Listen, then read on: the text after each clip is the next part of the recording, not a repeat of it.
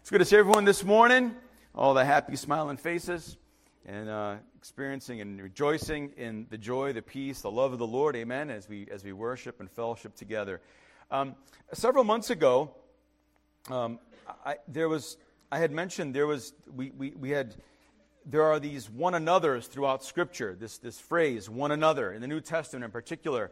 And, and I shared a message in Galatians chapter 5, verses 13 to 15. And my focus was on verses 13 and 14. And today we'll focus on 14 and 15. But it says, it's all about serving one another. Paul is, is encouraging and he's reminding God's people to serve one another. And that whole phrase of one another is such a powerful phrase. And, and in upcoming months, weeks, whenever the Lord leads, as we cover many other one another's, you will, you will see that it's a picture of, of the Godhead and the relationship is there, that there's, there's Father, Son, Holy Spirit, and they submit to one another. They love one another. They're, they're in perfect harmony. And Jesus modeled for us while he lived on this earth all these one another's, actually, you'll see as we go through. Uh, and, and, and the Holy Spirit will, will, will put it your, he'll, he'll reveal it to you and he'll show you. I know he will if you know the Word of God and as you read the Word of God. Amen.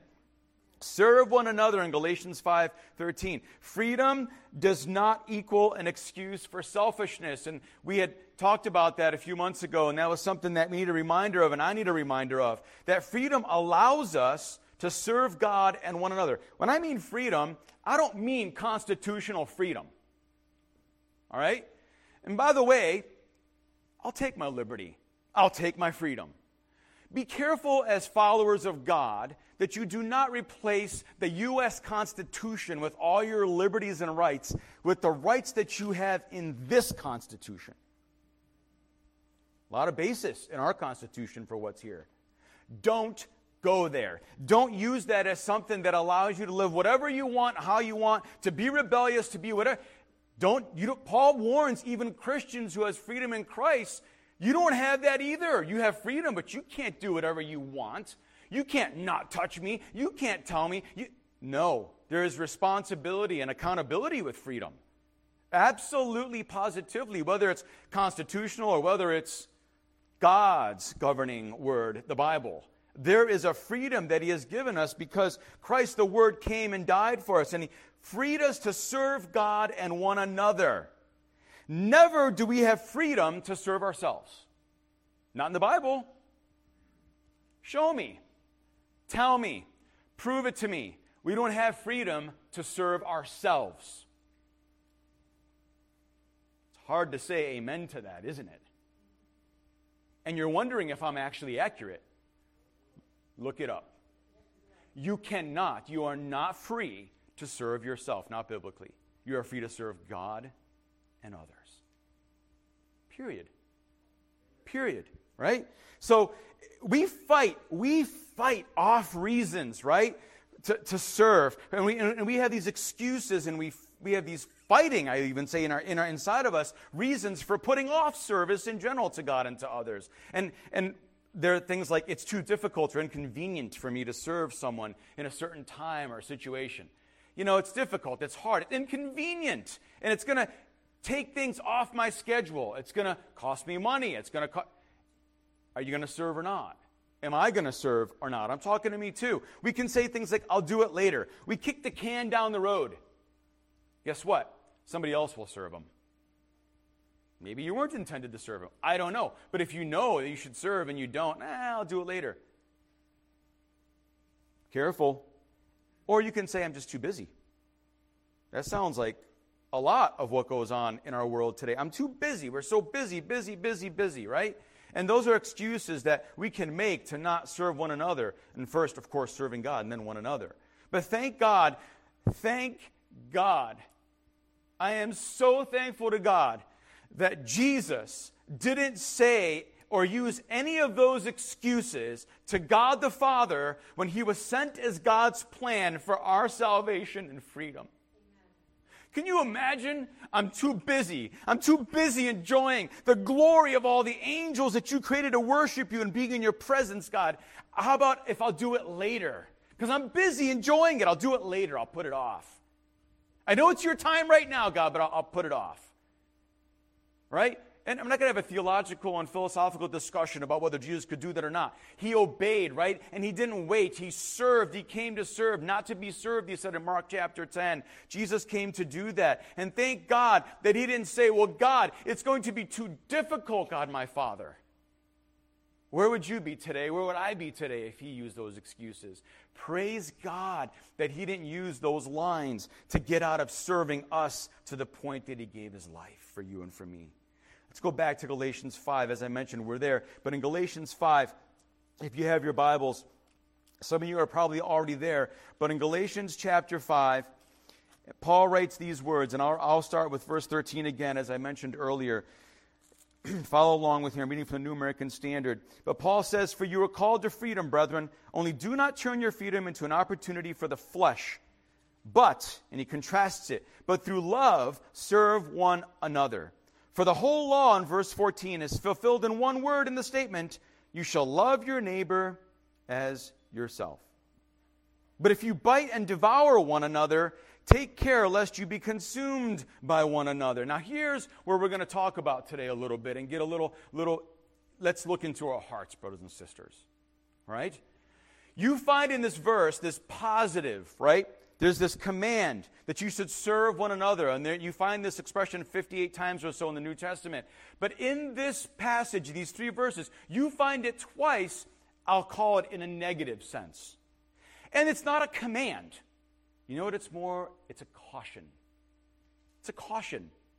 It's a caution. Watch out. Be careful. It's a road sign saying, listen, you serve one another, but don't do it for the flesh. Do it to serve one another out of love, right? Because if you bite and devour one another, take care unless you be consumed by one another.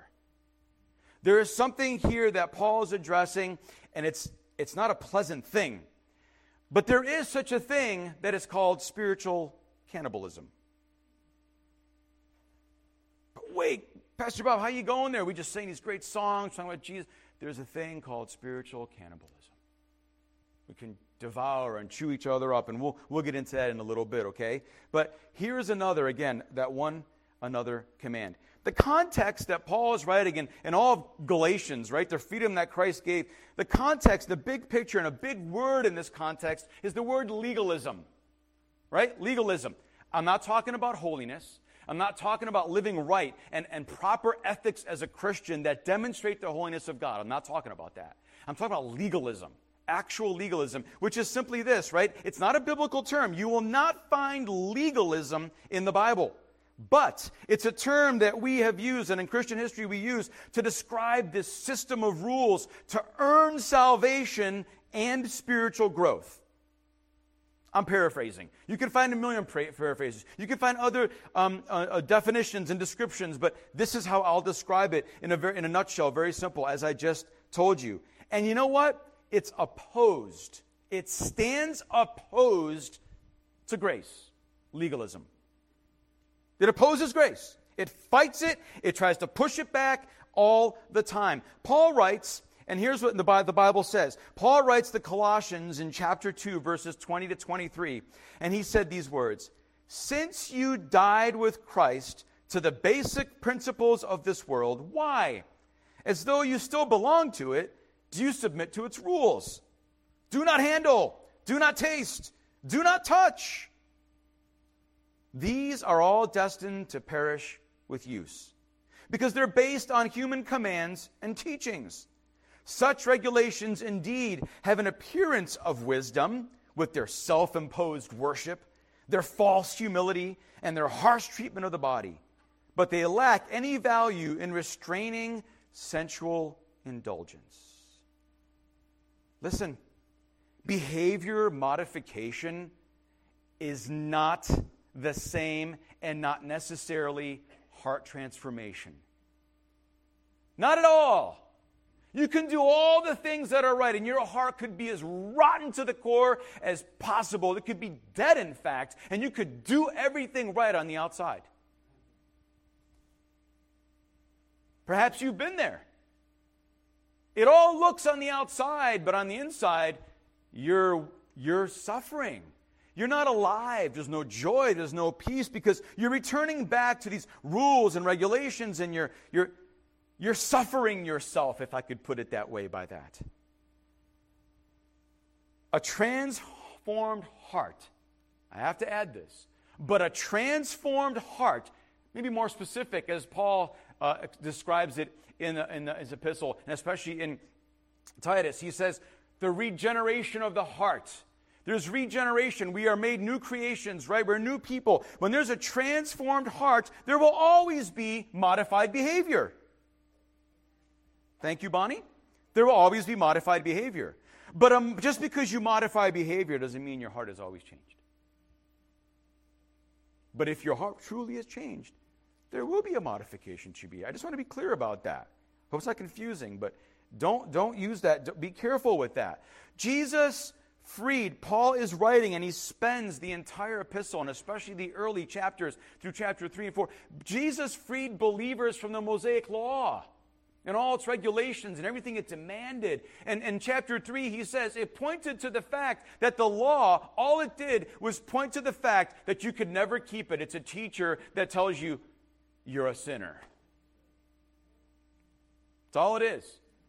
That's what God used it for. That was its purpose in the, in the end. And Paul writes in Ephesians chapter 2, verses 8 to 9, and many of us are familiar with this, some of our favorite passages, that salvation was by grace through faith apart from works. Period.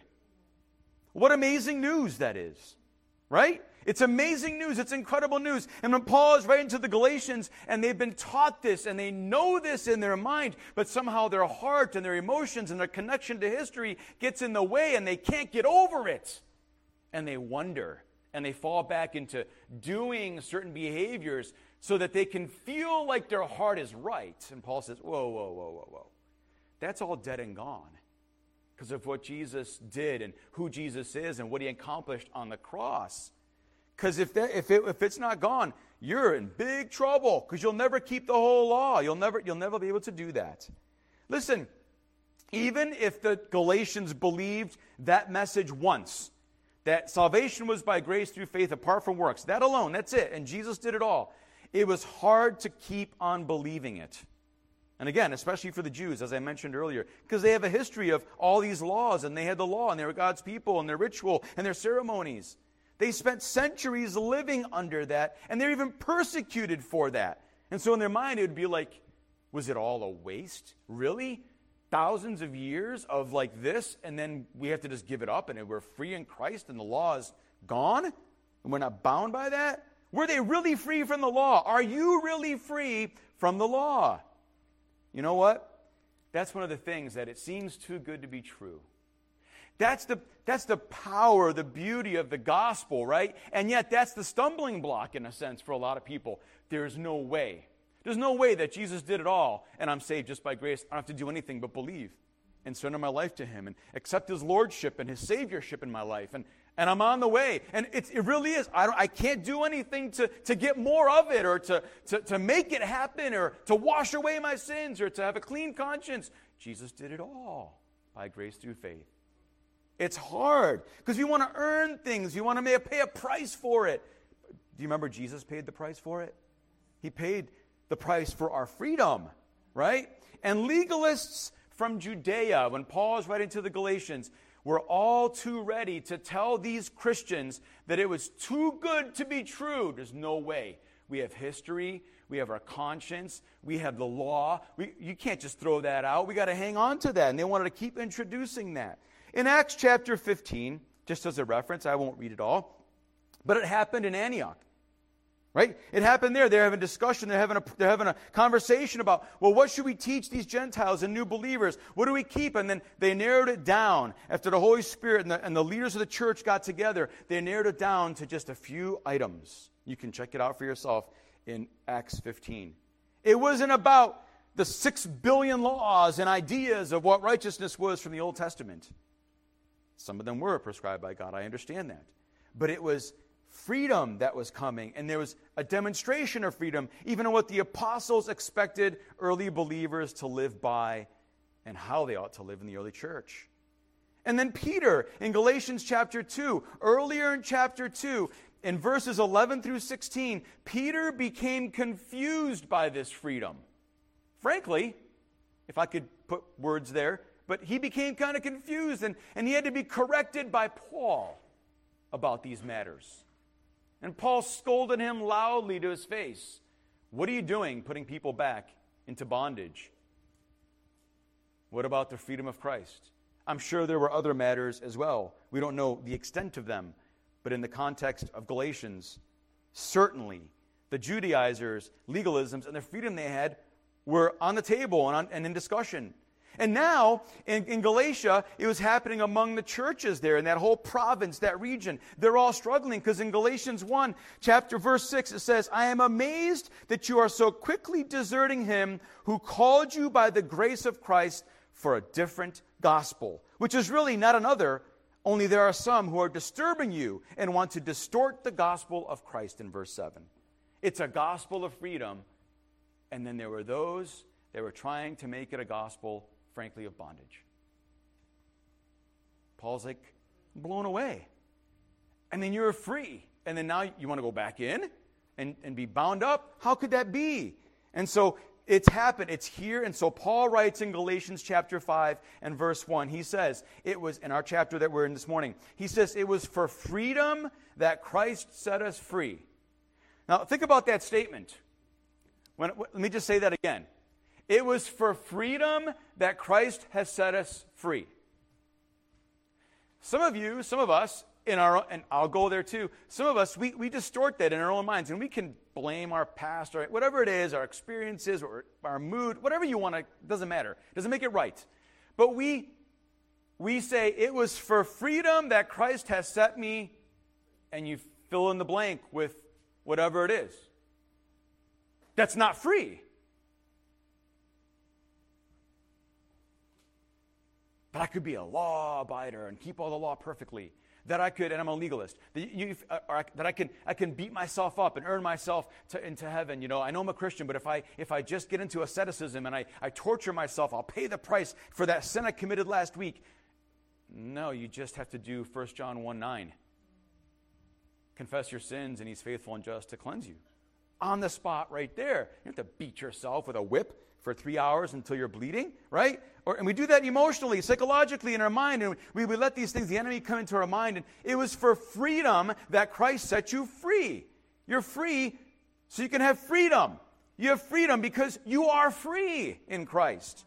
And he says, therefore, keep standing firm and do not be subject again to a yoke of slavery, the slavery of the law and legalism and keeping all the regulations and demands of the law. See, legalism, it's kind of like when it has, has, a domino effect when you start living that way. And, and Paul explained if you want to be circumcised, right, and he talks about that earlier, it's, it, wanting to be circumcised meant trying to be justified by the law. That I'll be right with God because I did what the Jewish people do, the Judaizers expect, that I'm circumcised. And, and what that means is, it means you're falling.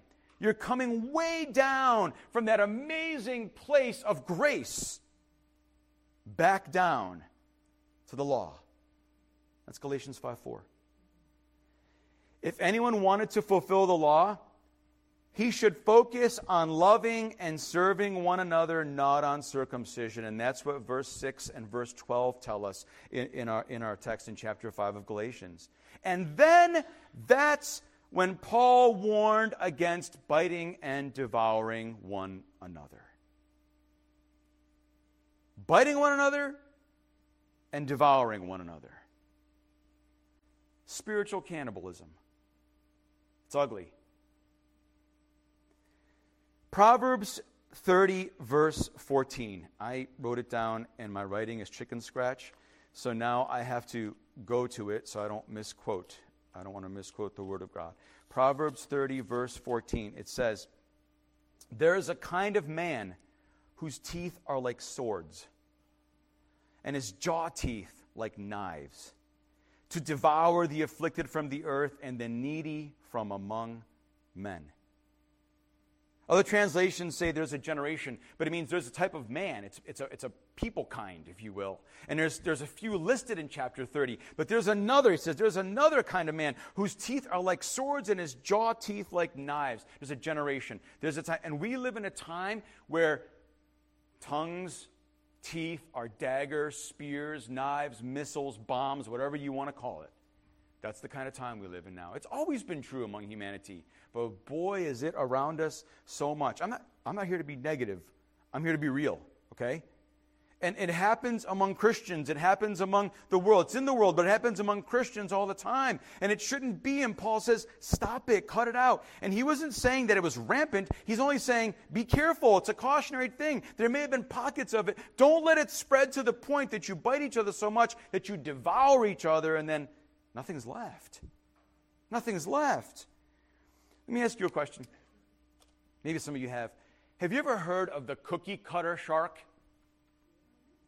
You know, I know Gage has. You love science and all that. And he does. He, I'm sure he knows, right? Ever heard of the cookie cutter shark? Gage? All right, see, you, there's a few hands up, right?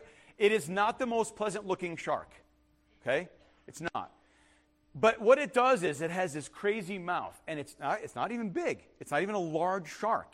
But in its mouth, it, it, it sucks onto its prey. It latches on and it, it sucks. But then its mouth, if you look at its mouth, the teeth are tiny and they are razor sharp, and there's a bunch of them.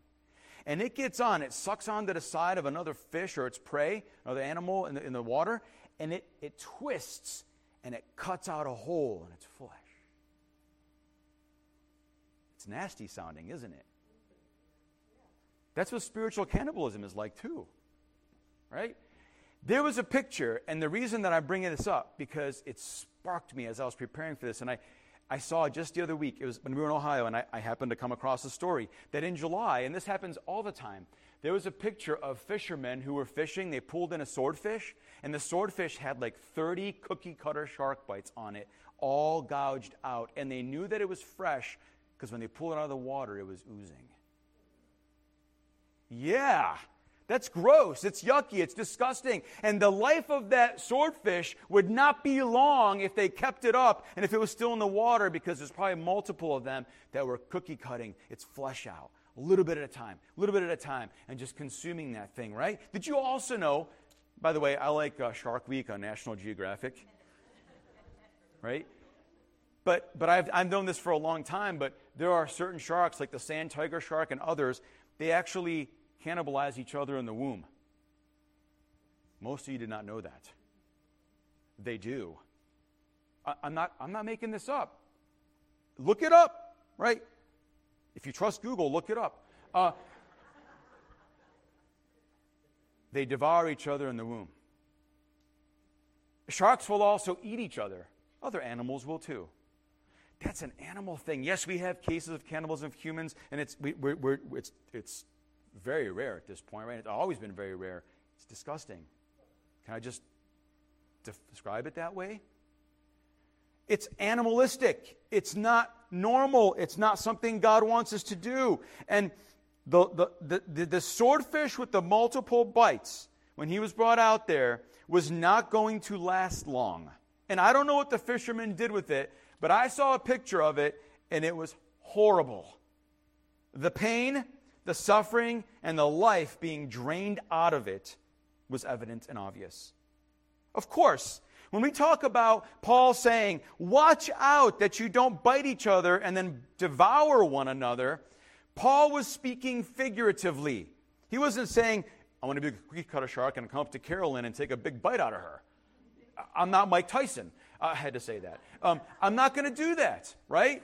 We're not, we don't, I'm not talking about that. We're talking figuratively, comparing infighting within the church or among families or among God's people to the behavior of wild animals fighting over a piece of meat. And that is the Greek word that's involved here. When you devour it, you throw a piece of meat out there, they come and they just, they eat that thing up and they're killing each other for it. And it's gone in three seconds and, and they get hurt. And some even die as a result because they get bitten in the process. That's what Paul is talking about here. Paul did not say, as, as, I said earlier, that the Galatians were necessarily all doing that, only that they are risking going down that downward spiral if They fell into the trap of those legalistic disputes. Fighting arises from the human heart and its selfish desires. I will refer you to James chapter 4, verses 1 to 2.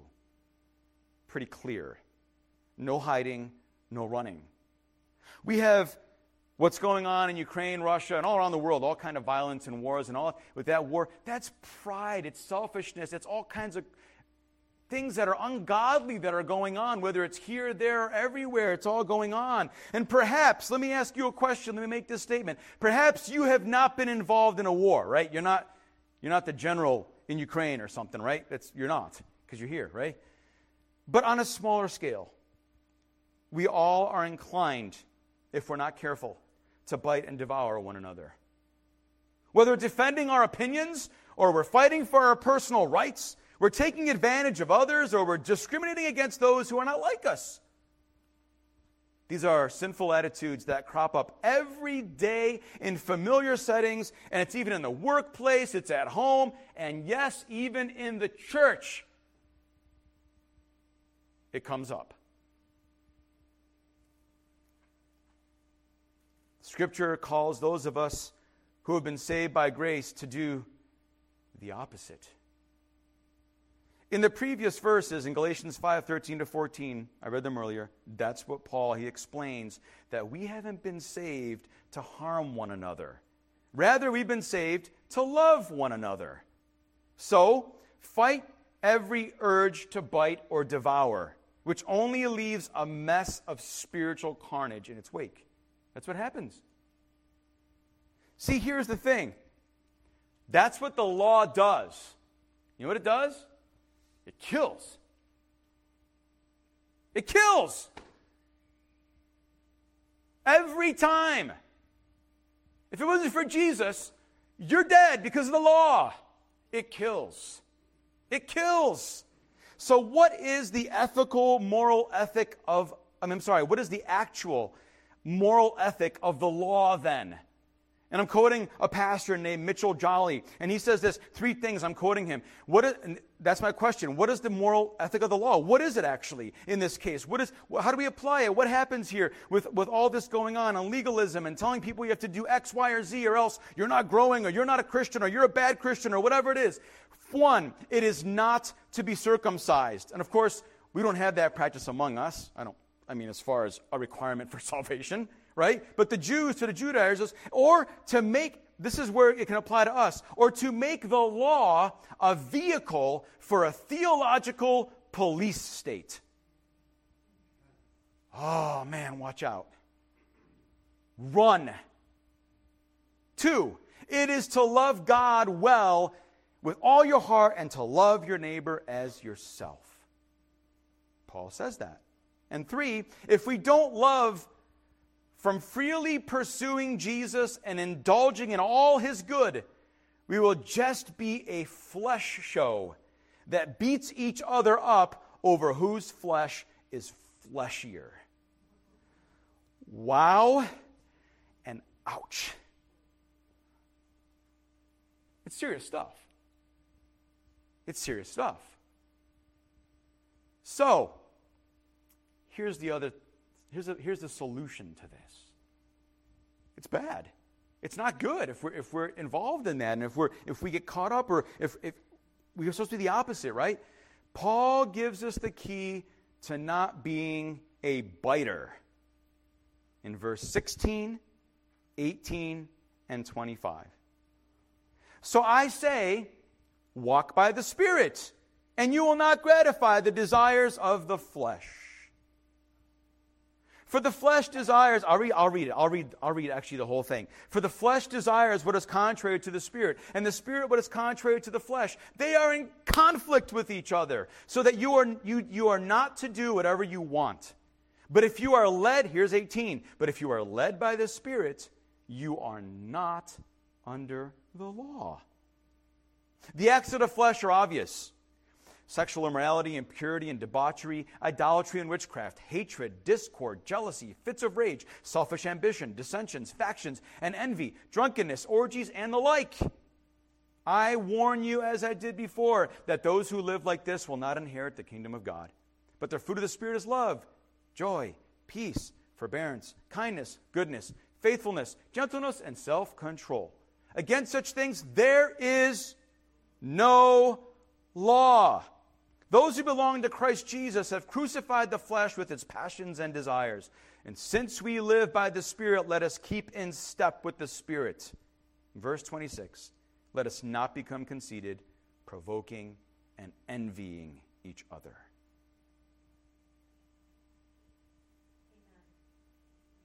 What about your life? What about your life? You, your life, my life, just right here. What about your life? What about your relationships? Are they built on law or grace? Which is it? If we have a legalistic outlook, there will be a lot of condemnation and criticism, chewing each other up until there's nothing left to devour. And by the way, this is different than correcting or directing towards truth and true holiness. There's a place for that, 100%. Different things altogether, polar opposites. But if we have a foundation and an outlook that is based on grace, we'll stand fast in liberty or that freedom of Christ, and we're going to bear each other in our weaknesses. In other words, we won't pick on others, we'll pick them up. Amen? We're going to have communion. And it almost seems weird. I hate to use that word, but it's so fitting. It is. Here's some questions, and I'm going to read some more scriptures before we partake because it's really important. First question Are you a biter? Are you a biter? If you are, ask for forgiveness. Have you been bitten? Is the second question. Have you been bitten? By the way, I think we can answer yes to both of these questions. Have you been bitten? Stay humble. Don't hold a grudge. Work it out with the Lord and with others.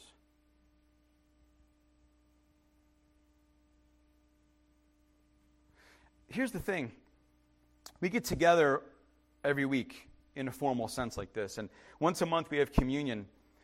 And if we address these two questions in a godly way, are you a biter or have you been bitten? Remember that when we meet as a church, we should consume the Lord's Supper, not one another.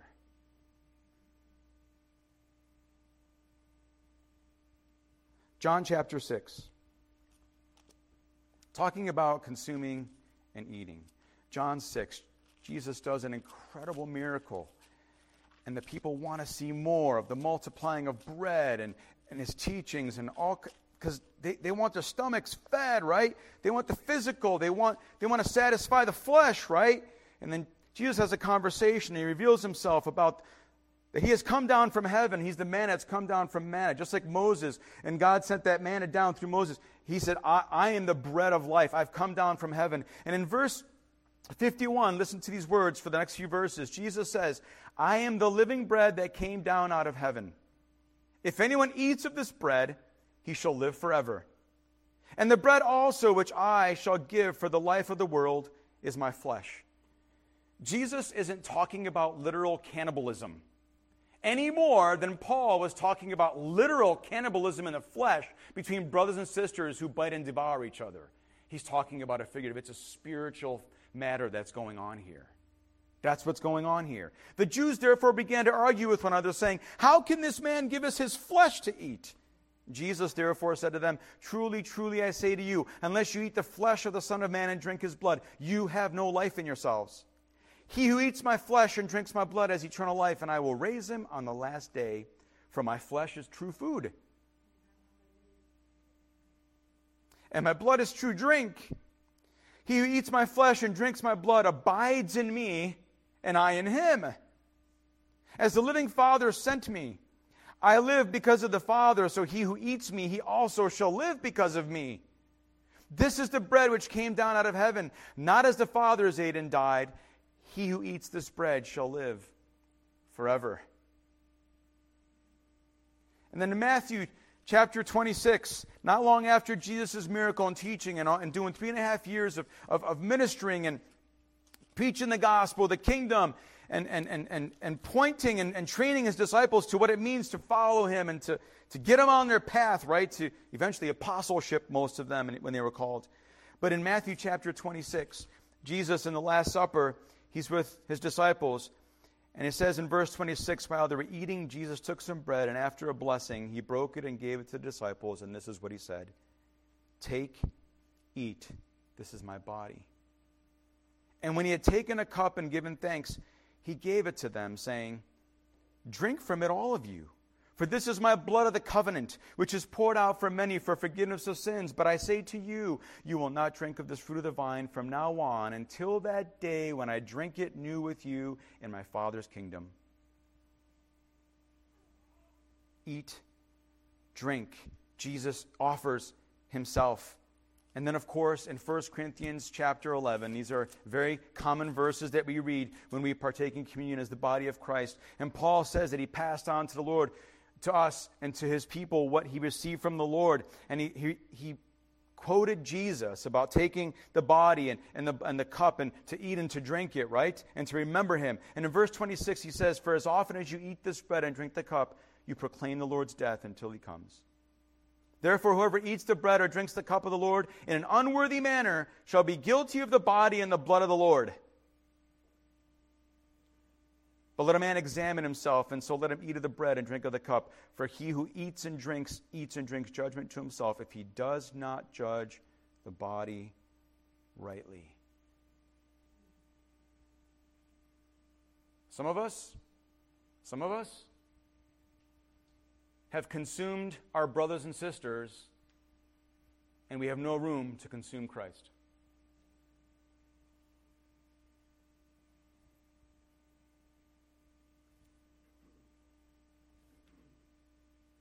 Why?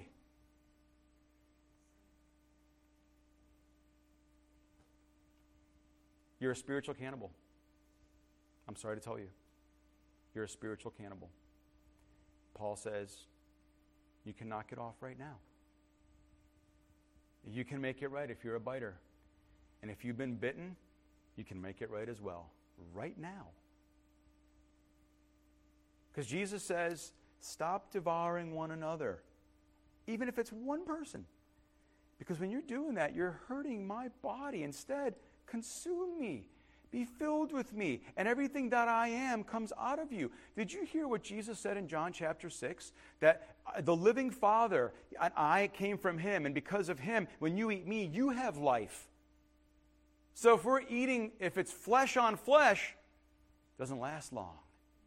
But if we're consuming Christ and then we're sharing Christ with one another, Oh, there's life. There's life, everlasting life. There's life, there's joy, there's peace, there's satisfaction, there's abundance. And it's amazing. So I'm going to ask one more time. The communion cups are in front of you. We heard Jesus' words, we heard Paul's words. We're going to examine ourselves. And I'm going to ask that question one more time before we partake. And I don't want you to rush. We're going to spend a few minutes. If you're gluten free, Raise your hand. Abram will serve you. He'll come and, and, and serve you. The two questions, again, are this, and they're simple. Are you a biter? Are you a biter? I'm taking my time because they're being served. And the second question is Have you been bitten? I'm not making assumptions. I can't read minds, I can't see in hearts. But I will say this with some confidence. Whether you're a biter or you've been bitten, I know, I know that you know what you need to do. I know. I know it. So do it. Take a minute, next 30 seconds or so, and just think about that. Because we're going to partake. You're going to do it worthily? You're going to do it as an offender? You're going to do it as one who's been offended. And your heart is all. Okay, 30 seconds. Lord, thank you that you came,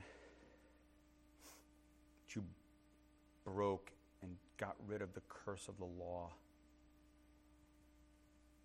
Thank you that it's for freedom that you set us free to serve you, to serve others. Guard me, guard each of us, Lord, from biting and devouring. Help us, Lord, to be fixed on you, your word. Help us, Lord, to make it right if we've bitten, and help us to make it right if we've been bitten. Lord, we take you at your word that if we are in fellowship with you, you are our source of sustenance, strength, and everything that we need. We thank you for coming us physically in your body, and we thank you most of all for shedding your blood on the cross, symbolized by this cup that washes away our sins, sets us free, and binds us together as your people because of your blood. We love you, Lord. Thank you for spilling your blood for us so that we don't have to and so that we wouldn't be tempted to spill blood. We love you, Lord, and thank you for your sacrifice. Let's eat of the bread together when you're ready. I'm not rushing you. If you're ready, you can take it. And let's drink the cup. Lord, I'm asking as we go this morning that we would truly be free because you set us free. And I'm asking, Lord, for something I guess I've never asked. Father God, I ask that your conviction would be hard and heavy on every one of us, Lord God, so that we would, as we abide in you, be so aware and so guarded against being biters and living like we're victims and hurt, and we do experience those things, Lord, because you've been bitten. Help us, Lord, to be humble, to give it to you. Lord, we love you, we praise you. And we thank you that you are with us. You're our comfort. You're our strength. You're everything we need. We give you ourselves and we rejoice in what you're doing among your people and that you touch our hearts and our spirits so that we can become more like Christ. May we represent you well, Lord, in our world, in our homes, and everywhere we are. In Jesus' name I pray. Amen. Amen. Amen.